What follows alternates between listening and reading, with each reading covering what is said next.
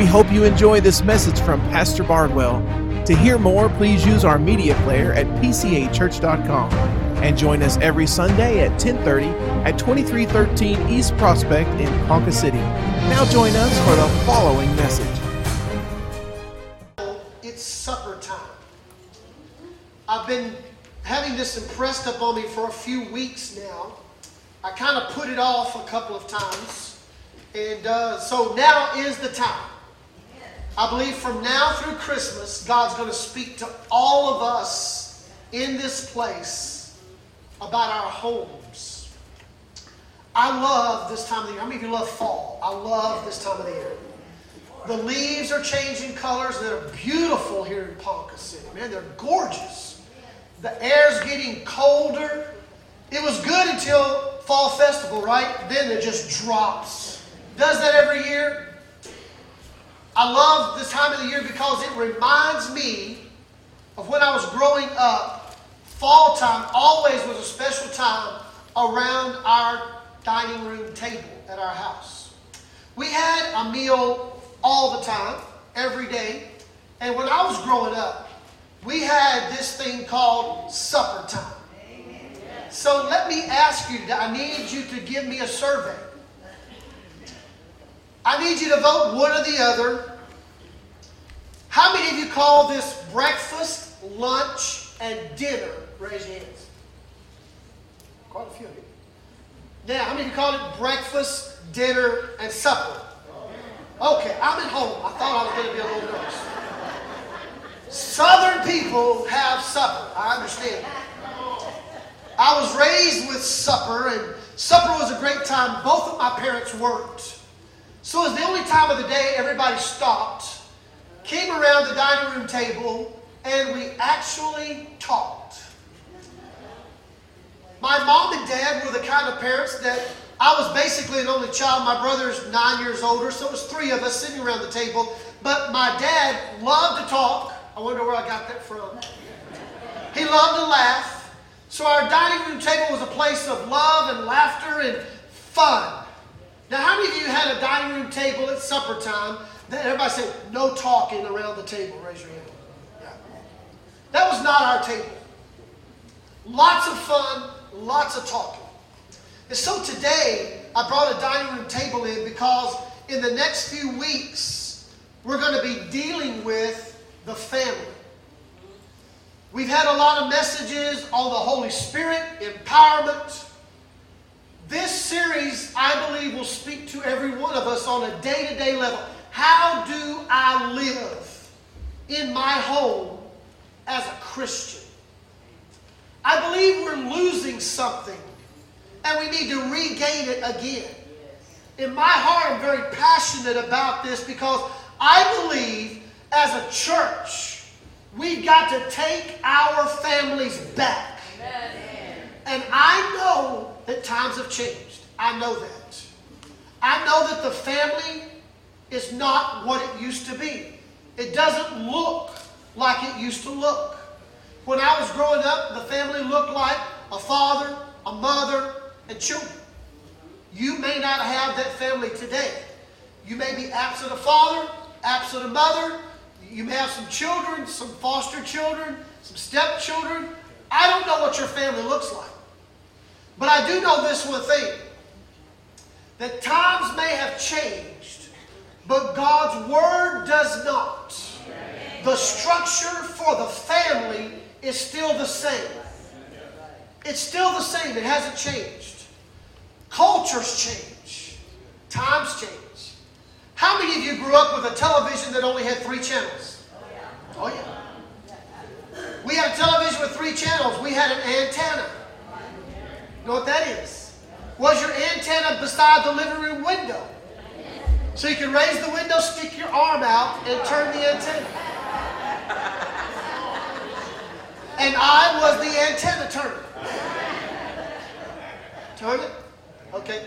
Oh, oh, oh, hold it right there. Oh, now back, back. Now go back the other way. Not that way, the other way. And as soon as you let go, it just somehow messed up again. How many of you had to wait? I know some of you young people won't realize this.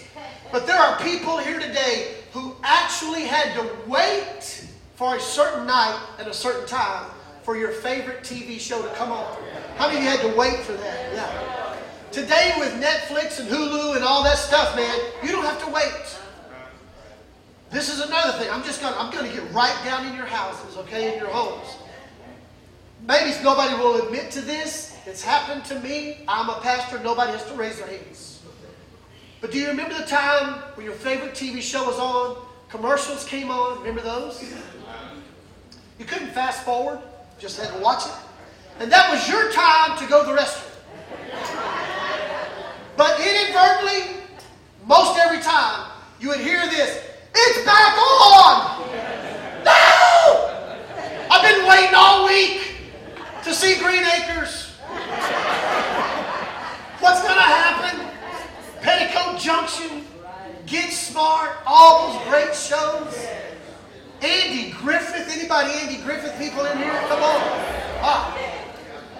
It's back on. Ah! You can't stop it, you can't rewind it.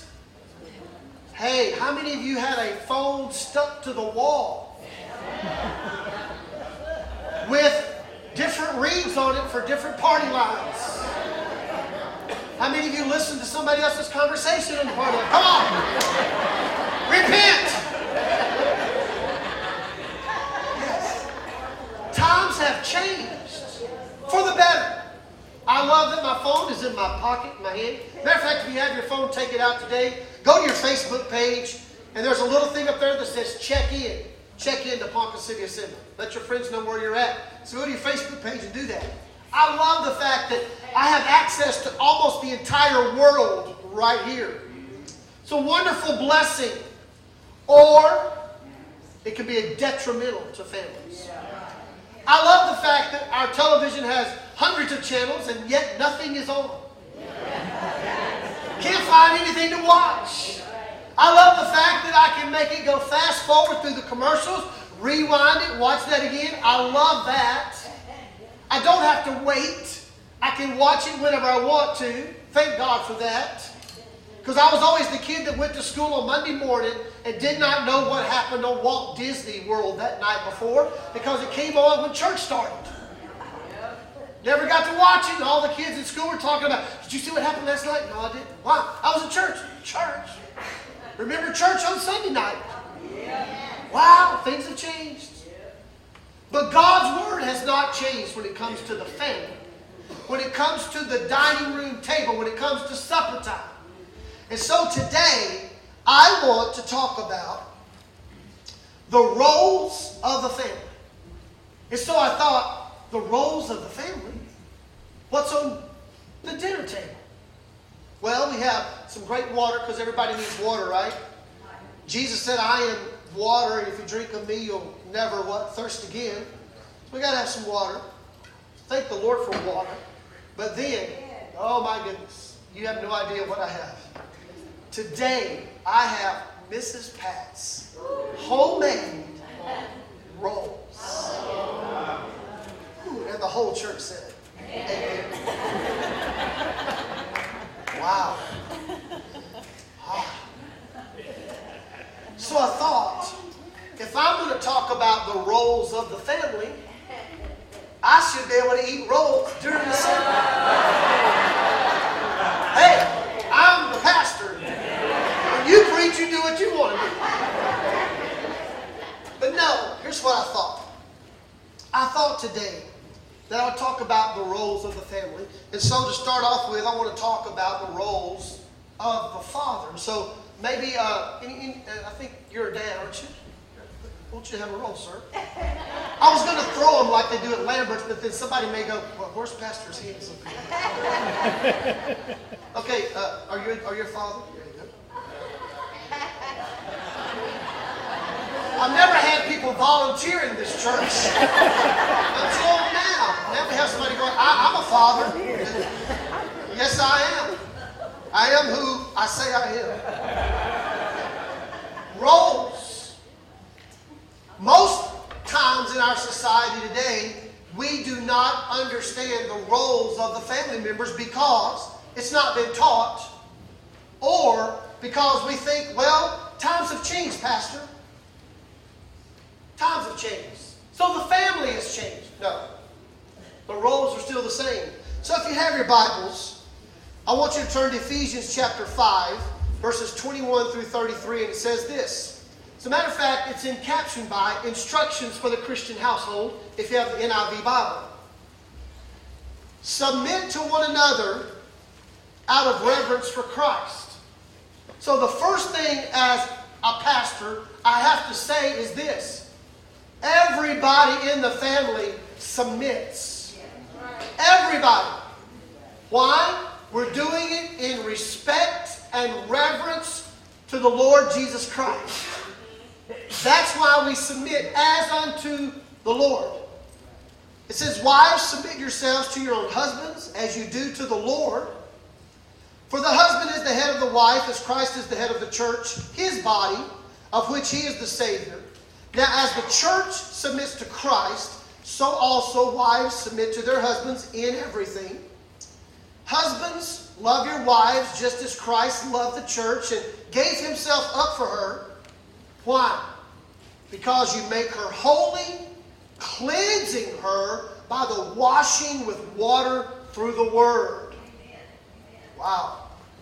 And you present her to himself as a radiant church without stain or wrinkle or any other blemish, but holy and blameless. In this way, husbands ought to love their wives as their own bodies. He who loves his wife loves himself. After all, no one has ever hated their own body, but they feed and care for their body, just as Christ does the church. For we are members of his body. For this reason, a man will leave his father and mother and be united to his wife, and the two will become one flesh. This is a profound mystery, but I'm talking about Christ and the church. However, each one of you must also love his wife as he loves himself, and the wife must respect her husband. The very first thing we got to do is submit ourselves to God. Everybody in the family. The husband is the one who submits himself to God. Because of that submission, he now has been given the authority to love his wife. The head cannot live without the body. And the body cannot live without the head. So the two have become one. So in your house, there's to be no division. But you're both to come together as one. So husbands are to love their wives. I've had men in the past, I've been in this thing over 30 years. I've had men tell me in my office, in their living rooms, wherever the conversation may be happening, well, Pastor, my wife is to submit to me and she's to do what I tell her to do.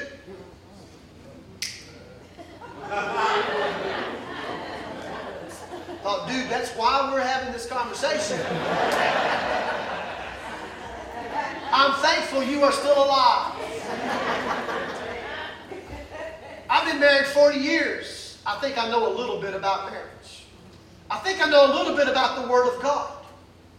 I have not yet ever found a woman that when her husband submits to God and takes his rightful place, that she has always been willing to submit to her husband. Always. I've never found an exception to that in 30 plus years of ministry, 40 years of being married. The problem is when a man does not submit to God. Because when a man submits to God, that's his role, he will then have God's will in the family. Not his will, but God's will. Because the two have become one. You've got to love your wife. Listen, men, we have to love our wives as we love ourselves, and we build our wives up. One of the first things I remember my dad saying to me very sternly as his role in the family don't you ever talk to your mother like that again. Anybody ever heard that? Has anybody said that in the last 10 to 15 years?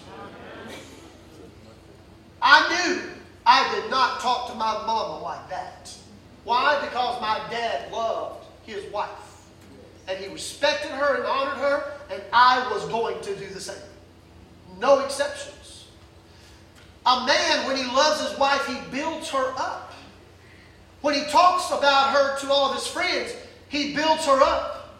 She is the greatest thing that's ever happened to me. She's the most wonderful wife in the world.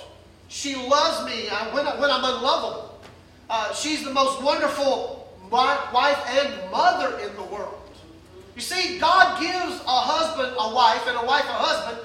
The Bible says that when one of us falls down, the other one is there to pick him up. If I fall, she picks me up. If she falls, I pick her up. Why? Because we're one. She completes me and I complete her.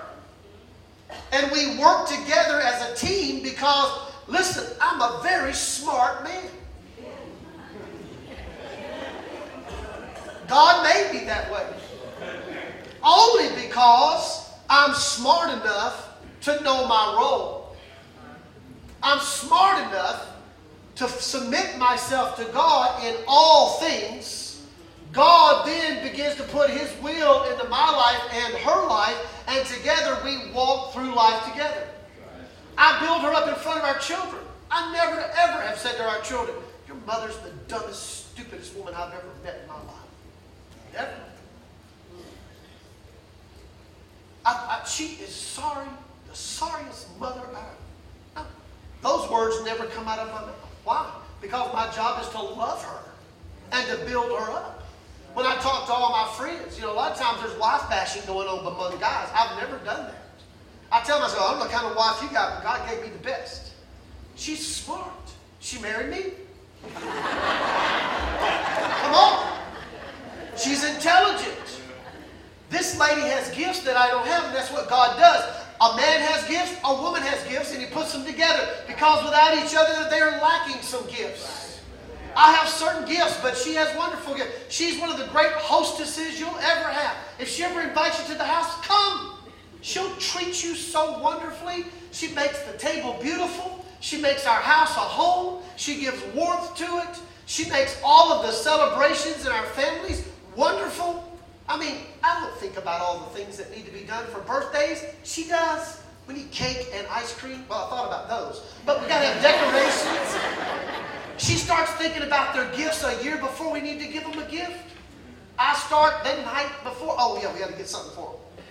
I tell everybody at Christmas time, the way I know God gives me the right gift for my wife is I go to the, the stores on Christmas Eve, and whatever's left, that was what God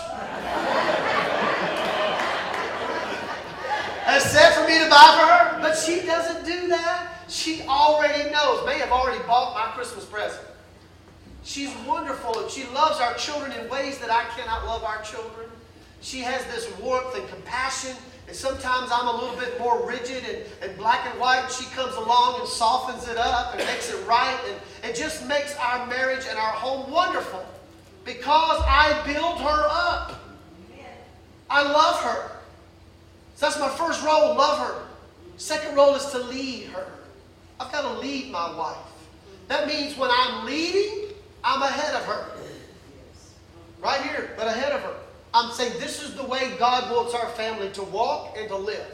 Why? Because I'm submitting myself to God, and God's will becomes my will, and my will becomes her will, and we are one.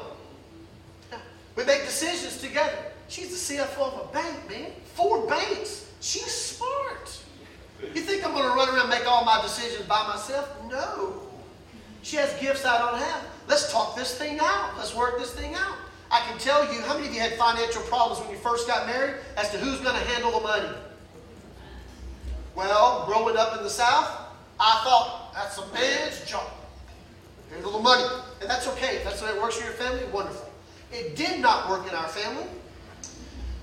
I made a mess of the finances because I am so stingy that if it was left up to me, she tells people, if it was left up to Pastor, we would be living in a cardboard box with uh, egg crates we found somewhere sitting on them and those guys. I am just so cheap.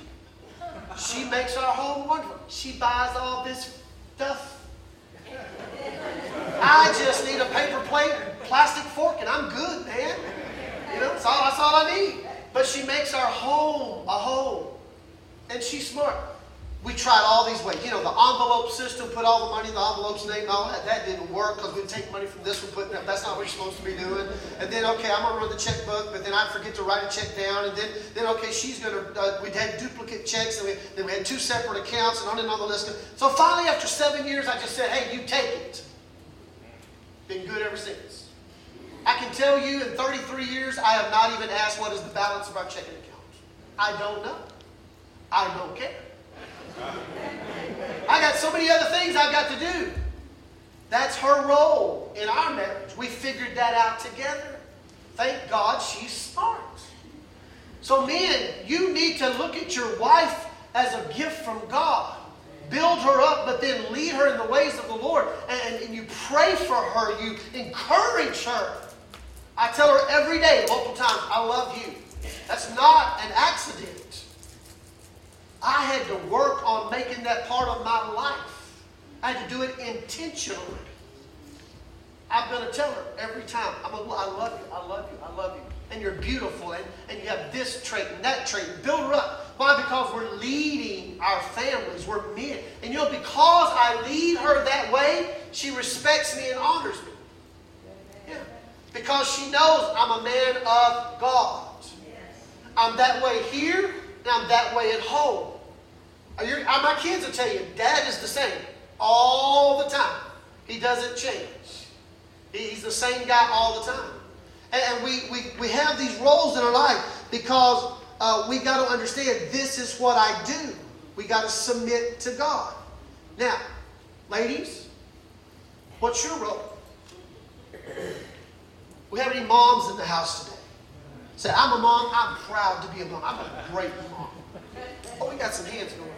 I love it when a son raises his mom hand. That, that's good. There you go. There's your role. Awesome. This son raised his mom's hand. Like, that's a good mom. Would you pass that down to that mom let her pick a roll out? Oh, that's your what? That's your husband. I'm sorry. Are you okay? I'm, hey, I was way up there. You look young. That's a compliment. Your mom. There you go. Listen. Now, here's something that, that we don't want to talk about today. But the Bible says that wives are to submit to their husbands. That, that word submit is a bad word in our society today. That means I give up all my rights and I give up. No, no, no, no, no. You are giving authority to someone else. When a man submits to God, he submits to the authority of a superior force, which is God. When a woman submits to a man, she says, I will submit to your leadership because you are led by God. I have never been a proponent of a woman being abused by a man in, in this way of submissiveness. Right. Never. A man cannot tell his wife to submit if he is not submitted to God. Right. You see the authority flow chart God has? Man submits to God, woman submits to the man. Why? Because this is the way God sets it up. If your family is different, if maybe the lady's the head of the household, then you submit to God and get God's authority in your home. Because your home needs to be under the authority and the blessings of God. Without that, everything's going to go haywire. Everything's going to go crazy. So, wives, you need to submit to your husbands. It does not mean that he mistreats you. It does not mean that he t- tells you you're horrible but it means that you submit to the authority because the authority of God is in Him. Submission is made possible when it follows God's design. Yeah. God's design. There are times in our marriage we have decisions to make that are heavy. And there are times that neither one of us know the right answer. But she will, you know what she will say? honey, I know you're praying about this. I know you're asking God's will. So whatever you think God's will is in this decision, you make that decision. She defers to me. Why? Because I am the head of the house. And when I stand before God, it's going to be me, my wife standing behind me, and my kids behind her. And God's going to look at the man of the house and go, You're responsible. You have the responsibility of this household. A lot of men, I've had them tell me through the years, All that church stuff, all that Jesus-y stuff, the Bible stuff, that's my wife's job. I don't get involved in all that. I just go to work, make the money, come home, and she takes care of all that Jesus-y, churchy stuff. Wrong.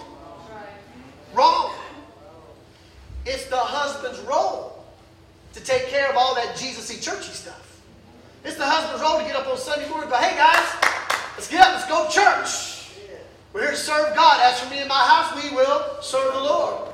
He, he shows his family how to be a leader by his words and actions, right? Okay, so wives, get this thing right. This is how it works. Then it says this. I've had this question, what if I have a non believing spouse? My husband, my wife's not a Christian. Well, let's look at the Word of God. 1 Corinthians chapter 7, 12 through 16 says this to the rest of the people I said, because Paul's been talking about staying single, having this gift of being single, but if you don't have the gift, then, then get married. So the ones that are going to get married, if any brother has a wife who is not a believer and she is willing to live with him, he must not divorce her. And if a woman has a husband who is not a believer and he is willing to live with her, she must not divorce him. For the unbelieving husband has been sanctified through his wife and the unbelieving wife has been sanctified through her believing husband. Otherwise, your children would be unclean, but as it is, they are holy. But if the unbeliever leaves, let it be so. The brother or sister is not bound in such circumstances. God has called us to live in peace. How do you know, wife, whether you will save your husband? Or how do you know, husband, whether you will save your wife? You see, if you're a believer, your spouse is not, you are to be an example to them. The Bible says in 1 Peter chapter 3 that the wife of, a, of an unbelieving husband is to have a gentle and quiet spirit about her. Why? Because that is what draws the unbelieving spouse to Christ. Uh, uh if you're the believer, you don't get up on Sunday morning and say, I don't know if your sorry old dad's going to go to church or not. And go to, Are you going to be a sinner again today, honey? You stay at home? No, you don't do that. But you quietly, if you're the believing husband, you quietly get you and your kids ready for church. Ask your wife, ask your husband, are you going to church with us today? No, I'm going to stay home. Okay, we're going to go to church. We'll be back in a little while. But you cannot let the unbelieving spouse take you from out of serving God. You've got to serve God. Be a believer. Show them what God has changed in your life so that they want what you have. And when you're going through hard times, keep a quiet, gentle spirit. When you're going through the tough times, lead them through your example as Christ because you can sanctify your unbelieving spouse and your children are sanctified through your example. We've got to learn how this works. I had a lady in one of my churches. She came to church for 15 years every Sunday morning. And every Sunday morning she would ask her husband, You going to church? No. Okay. 15 years she prayed for him. Every time we opened the altar, she was the first one up front praying. And I'd go by and say, What can I help you pray today? She says, My, my husband. Weeping and crying. 15 years that went on. One Sunday morning, after 15 years, something different happened. She went to get up, and her husband was already out of bed. And he walks back in the room and said, Are you going to get up and are we going to church today or not? yeah got up, helped her get the kids ready. She was shocked. She was in amazement. They came to church, and while I was preaching, he ran to the front. Wasn't even preaching about salvation at that moment. Ran to the front gave his heart to the Lord. Why? Because a believing spouse understood her reasoning for being in the household is to lead my husband who is an unbelieving spouse. Listen, if you're married to an unbelieving spouse, don't give up on them. Pray for them, love them, show them Jesus Christ and all that you're doing. But serve God first. Submit to God. Be the one in your household that submits to God so that your children will be blessed. Now, that, that's your role. Now, now, let's talk about kids. How many of you got kids? How many of you teenagers got parents? Every one of you do. Everybody here has parents. So, what are the children's roles? Wow, wow, I got a lot to talk about here. How many of you have a parent? Get a roll, man.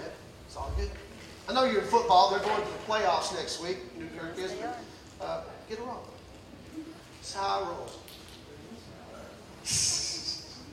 Wasn't it? Old people. Uh, when I was growing up, the parents just weren't the big people in the house. The parents were the parents. And uh, we didn't have a lot of discussions. How many of you of my generation, or maybe all of you, how many of you, your parents ask you, honey, what would you like to eat for dinner tonight? we got one, but she is not of my generation. My parents never asked me what did I want to eat. My parents told me you're going to eat whatever's on the table. Times have changed. Uh, you're going to finish everything on your plate before, or you're not leaving. So let, let's look and see what the Word of God says about what the, the children, the kids are supposed to. Ephesians 6, 1 through 4. Children, oh, he goes right at Boom. Obey your parents. Wow in the Lord, for this is right. Then it says, honor your father and your mother, honor, which is the first commandment with a promise, so that it may go well with you. How many of you want it to go well with you? You guys want it to go well with you? Okay. It will go well with you, and you can enjoy a long life here on this earth. Yeah. Fathers, do not exasperate your children. Instead, bring them up in the training and the instructions of the Lord. Children, Obey your parents. That's an action word. That means by your actions, you do what your parents tell you to do. And all the parents said? Amen. Come on, I thought it would be stronger. This is your chance, mom and dad, to reassert your biblical role in the family. We are the parents. Amen. What we say in our house goes in our house. Amen. I told my kids, I told my son, you can live like a prince. Told my daughter, you can live like a princess, or you can live like a prisoner. Your choice. If you obey me keep my commandments in my house, you will enjoy a long life. and it will go well with you. But if you disobey and break my commandments, you will find the wrath of dad and mom and you will be a prisoner in this house. Yeah. And we kept our word. Don't mess with mom and dad. This is not a point of discussion. This is not, uh, well, we're going to talk about this. No, we're not. Uh, I hear kids, they tell their parents, well, you're not the boss of me. Uh, yes, I am. Yeah. And if I got in trouble in school, it wasn't the teacher's fault. If my parents got word that I got in trouble in school, I got in more trouble at home. Because my mom and dad taught me what honor meant. You honor everybody in authority over your life. We need teachers to have the honor they're supposed to have in the classroom, and we keep taking it away, and it's time to put that back into our classroom. They're the boss. And if they tell you your kid acted up, your kid acted up. Oh, not my little Johnny, not my little, not my little Sally. Yeah, they did. Bust them a good one. How many got whoopings? So don't have no racial. My dad read the Bible, and especially that part. He read "Spare the rod, spoil the child." He read that a lot. And he read the part that if a father loves his child, he will discipline his child. He read that a lot. I was extremely loved by my parents. but it did not hurt me a bit. Now, this whole thing, this is going to hurt you more than it hurts me. That, that's not true. It hurt me more than it hurt my dad. But he was a disciplinarian, and I thank God for it. Because he taught me how to honor authority. He taught me how to honor my mom and my dad first. He taught me how to honor my teachers second and my coaches. Man, I would have never back talked my coach. First of all, back in the day when coaches grab your helmet and sling you all over the field. They don't do that today, do they? They cuss. All our coaches cuss. It's like you have to be. If you can be a coach, you got to. And they cussed us out. Oh man, how sorry. I never went home and go, Mom, Dad, my coach. I just don't feel like he loves me.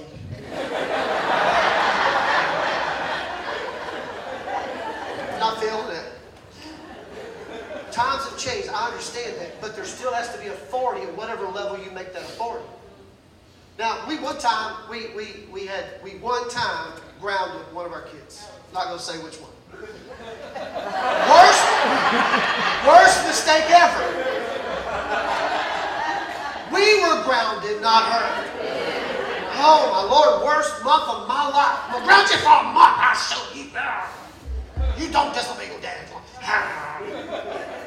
Where I should have just whooped her. That have lasted 30 seconds. The, the grounding lasted for a month. I was I was imprisoned in my own house for a month. Oh, you, you got to take Tiffany here. Why? You can't. She can't drive. Why not? Because you grounded her. Oh. So we never grounded again. Everybody do what you need to do. But I'm saying be the authority in your home. And kids, obey your parents. Don't talk back to them. Don't tell them they're not the boss. You, you can't make me do that. If I would have said that to my father, I would have really picked up my face on the next counter. Because I, I honored my father and my mother. It's not because they deserved it at all times, but it's because they are my parents. And that's who I honor so it may live well and have a long life. I want to live a long life. My parents had mistakes. Me and Sadie made mistakes. No parents are, are perfect. But it didn't say when your parents are right, obey them. It said obey your parents. We've got to put that back into our homes again. That's the father's role. That's the mother's role. We are not to be running around chasing our kids everywhere and our kids telling us what we should be doing. Now listen, times have changed. Nowadays, parents have to have their kids involved in everything. That's okay. I got dads working triple and overtime and stuff just so they can afford for their kids to be in everything. That's fine. Times have changed. But don't let your kids run the house. You take control of the house again.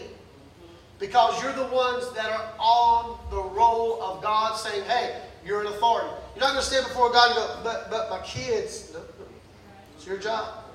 But, but, but my kids, no. You see, I want us to take this back. It's supper time. We, we, we need to have time again. To not, we don't need to have the drive-through dinners all the time. I know it's convenient. What you want? Okay, let's go to McDonald's. Get a toy here. Be quiet. Put a DVD in the thing and say, hey, shut up. I don't want to hear you. Give me an iPad. Be quiet. That's where we're at. Give me your phone. I just, I just need some peace and quiet. I, listen, we've got to get back to reclaiming our homes for God. To where this is God's place in our life, and this is God's house, and this is the way we roll in our families. These are our roles. The father submits to God, the wife submits to the husband, the kids submit to the parents. It all works in God's frame. If you want to have a long and enjoyable life, obey. And then it says honor. That's your attitude attitude. My dad corrected my attitude. He kept me out of so much trouble. When I moved to Texas, I, I was a young, strong, married man, and, and I got stopped by a Texas patrolman. I've never had this happen, but he comes up and knocks on my window. I roll it down and say, Good morning, sir. How are you doing? He goes, "You're speeding, ain't you, boy? well, I got to tell you, everything inside of this uh, Uh, 19 year old freshly married young man. Somebody called me boy. don't do it today. I don't like that. Don't call me boy. I'm not a boy. Not your boy.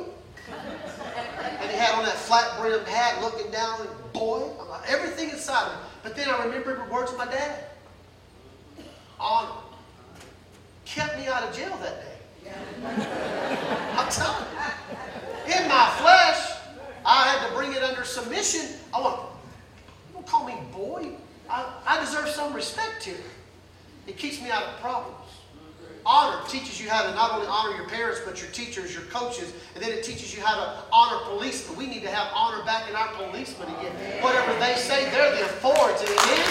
They stop you, you were speeding. Don't lie. Yeah, I. Yeah.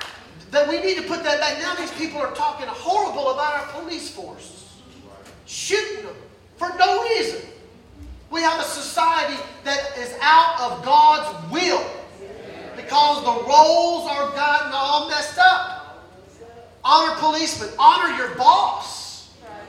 And your boss tells you something to do, you do it because he's the one or she's the one in authority. You, don't sit around and go, but I really don't want to go into work. It doesn't matter. Your boss said go to work, go to work.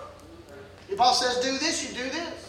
Why? Because he's your boss. She's your boss. You honor those in authority. It'll keep you out of trouble. And I learned all that in my home from my mom and my dad. You may go, well, I didn't learn it. Well, learn it now. It'll save you a bunch of trouble. Fathers, here's your role with children. Let me hurry.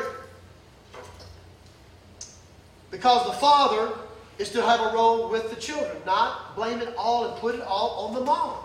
Here's what it says it says this that we are not to exasperate our children. Well, that's a big word. What does it mean? Dads, fathers, do not tell your kids to do one thing and then you yourself do something different. I'm hungry. Come on. You can't tell your kids don't talk to your mama like that if you're talking to their mama like that. You can't tell the kids, you better pray and read your Bible and go to church if you don't do it. You know, I've, I've seen parents who are doing certain things tell their kids they can't do it. I'm like, you can't, that's exasperating. Kids look at you and go, I want to be like my dad, I want to be like my mom. And then they are like you, and you go, don't be like me. they got your genes. Your DNA courses through their bodies. Of course they're going to be like you. I've got grandkids that are like me. That's a lot of responsibility. Uh. If I bless my family, my blessings go from generation to generation. But if I'm a bad example, it goes from generation to generation. We, we know that, that Nadia and Poppy's house, we have dinner table. We, we fight the fight. No iPads at the table, no phones at the table. Matter of fact, for the most part, none of that happens at our house, period. We had a fall festival, and Sandy and I were over the paper airplane folding tables. I did that because you know why? Parents don't spend time teaching their kids how to fold a paper airplane anymore. You need to teach your kids how to fold a paper airplane. Maybe you need to do it this afternoon. Spend some time with your kids doing something. Don't exasperate them. Don't come home, I'm tired, I'm hungry. Woman, give me some tea. I need something to eat. Ugh, sit down in a chair, leave me alone. We got, we, got, we got people putting all their effort into work and no effort into their families. And what are you taking to heaven? Your family. What are you an example of? Your family. You need to come I'm going to go, my second job and my most important job just took over.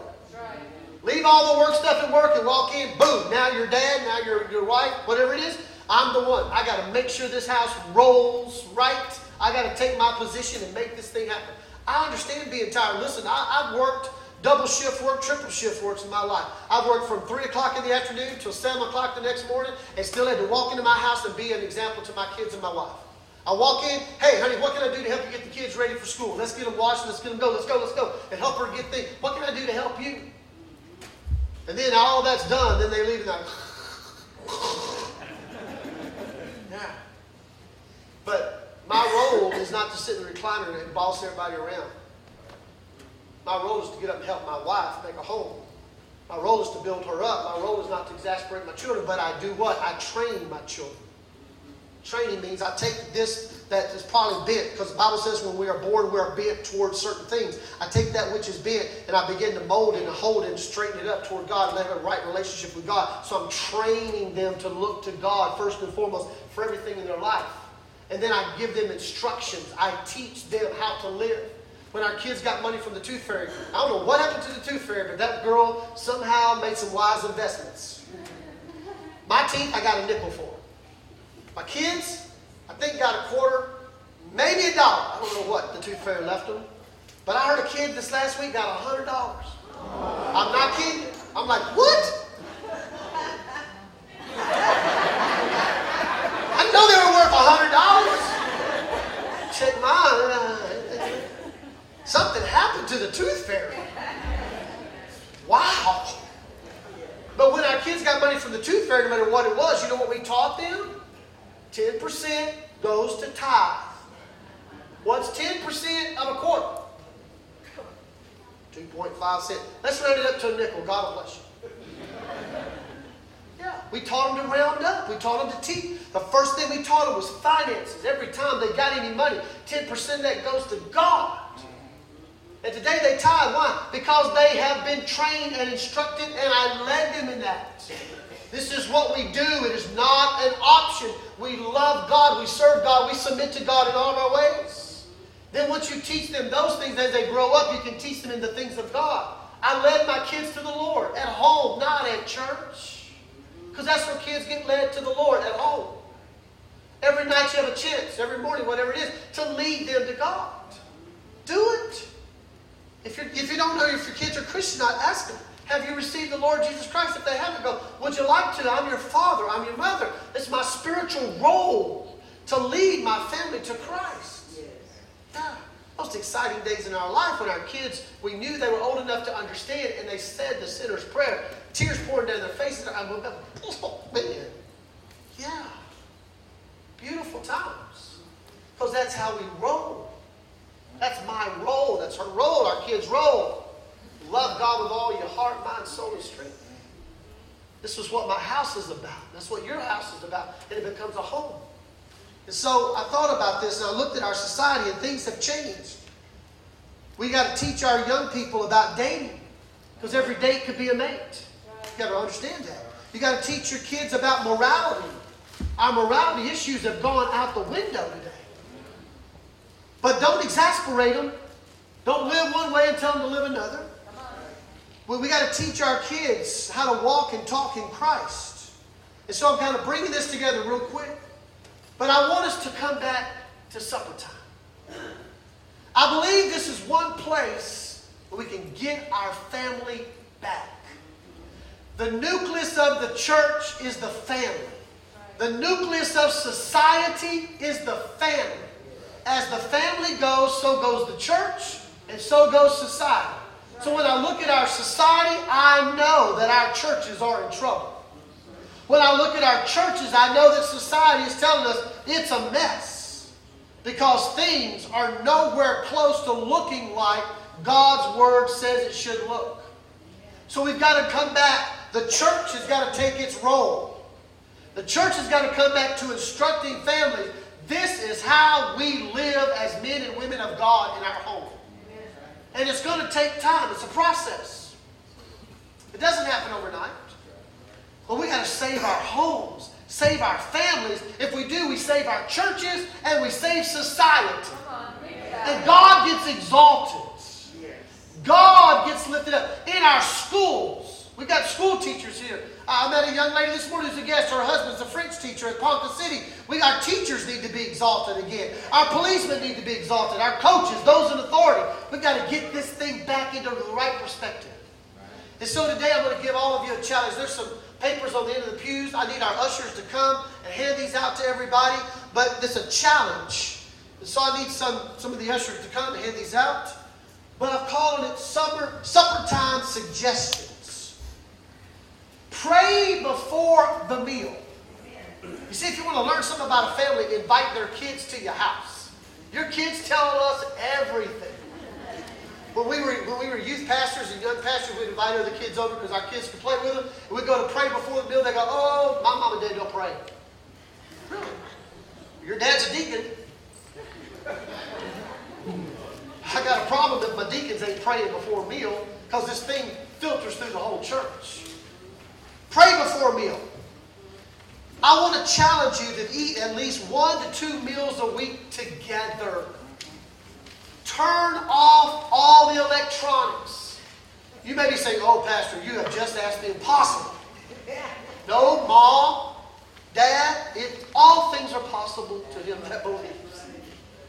Turn off the gadgets. Remove all the distractions. Listen, we, we fight the fight at our house. Yeah. I made poppy burgers yesterday. We're all gonna sit. I, if I work on that grill for an hour, you all gonna eat this stuff. but I'm not hungry. I don't care. Sit down at this table. We're gonna have a family meal together.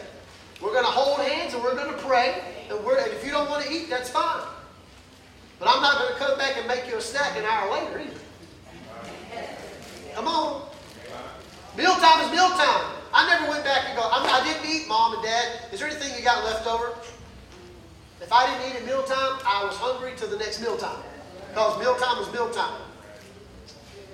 And then I want you to have, I'm giving you a suggest, suggestion because it might be awkward if you're not used to this. What do we do? Just sit at the table and look at each other? No. Why don't you ask somebody, hey, what was the best and the worst part of your day? Hey, how was your day? That's, that's what we do around our dinner. How was your day? What's the best part? What's the worst part? Is there anything we need to pray about? If you start talking to your kids, your kids will start talking to you. And if you start talking to your wife, your wife will start talking to you. If you start talking to your husband, your husband, you're like, this is amazing. I knew this was possible. But what's your favorite place to go? What is your favorite place to go? Man, we talk about places all over the world. There was a week ago, there was a billion something dollars in the lottery.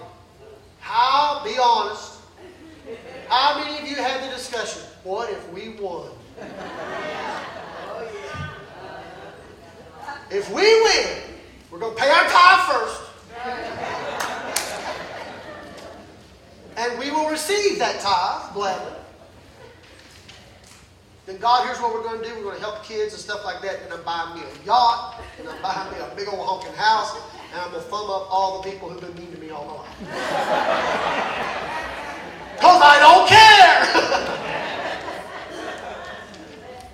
Talk with your family. I want you to stand with me this morning. What is your role? Everybody has a role. You have a role as a father. I've had fathers and mothers tell me that they love their kids more than their spouse. No.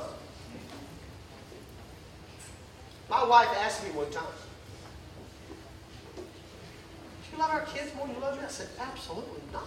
Impossible. Because without you, I don't have my kids. And guess what? My kids are grown and gone now, and we're, we have each other. Best time of our life. We've told our kids, thank God you're gone. because that's the way it's supposed to be. I don't want to rob them of getting married and have their own life, have their own families, and they know their roles. Now it's up to them to take their place. Not my job, their job. But when they come back to my house, guess what? Everything submits back to my authority. There are things we do in my house, there's things we don't do. They may do them in their houses, I don't care. This is my house. And as for me and my house, we're going to serve God. I spent over an hour yesterday between the morning load ins and the concerts making poppy burgers and bouncing a rubber ball with my granddaughter. We had a blast. I taught her how to catch. She taught me how to laugh. So much fun. Because I'm calling us back to supper time. I'm calling us back to a time to where we meet with our families and we once again discover the joy that God has given to you. The joy of your home, the joy of your spouse, your husband, your wife, your kids. The Bible says that kids are a blessing from God. They would do well if everybody's quiver was full. My kids have always been a blessing. There's been times I've had to correct and train them. They would go this way, but uh-uh, you're going this way. Absolutely. There have been times my wife and I have disagreed. Absolutely. Can't live be married for 40 years without having discussions. But we're here today after 40 years of marriage because I submit to God. That's got to happen first. So this morning, I don't want anybody to leave. This is more important than whatever you're going to do in the next 10 minutes. Your family is the most important thing in the world. It's the only thing you're taking out of here. Message. Join us anytime at pcachurch.com and every Sunday at 2313 East Prospect in Ponca City.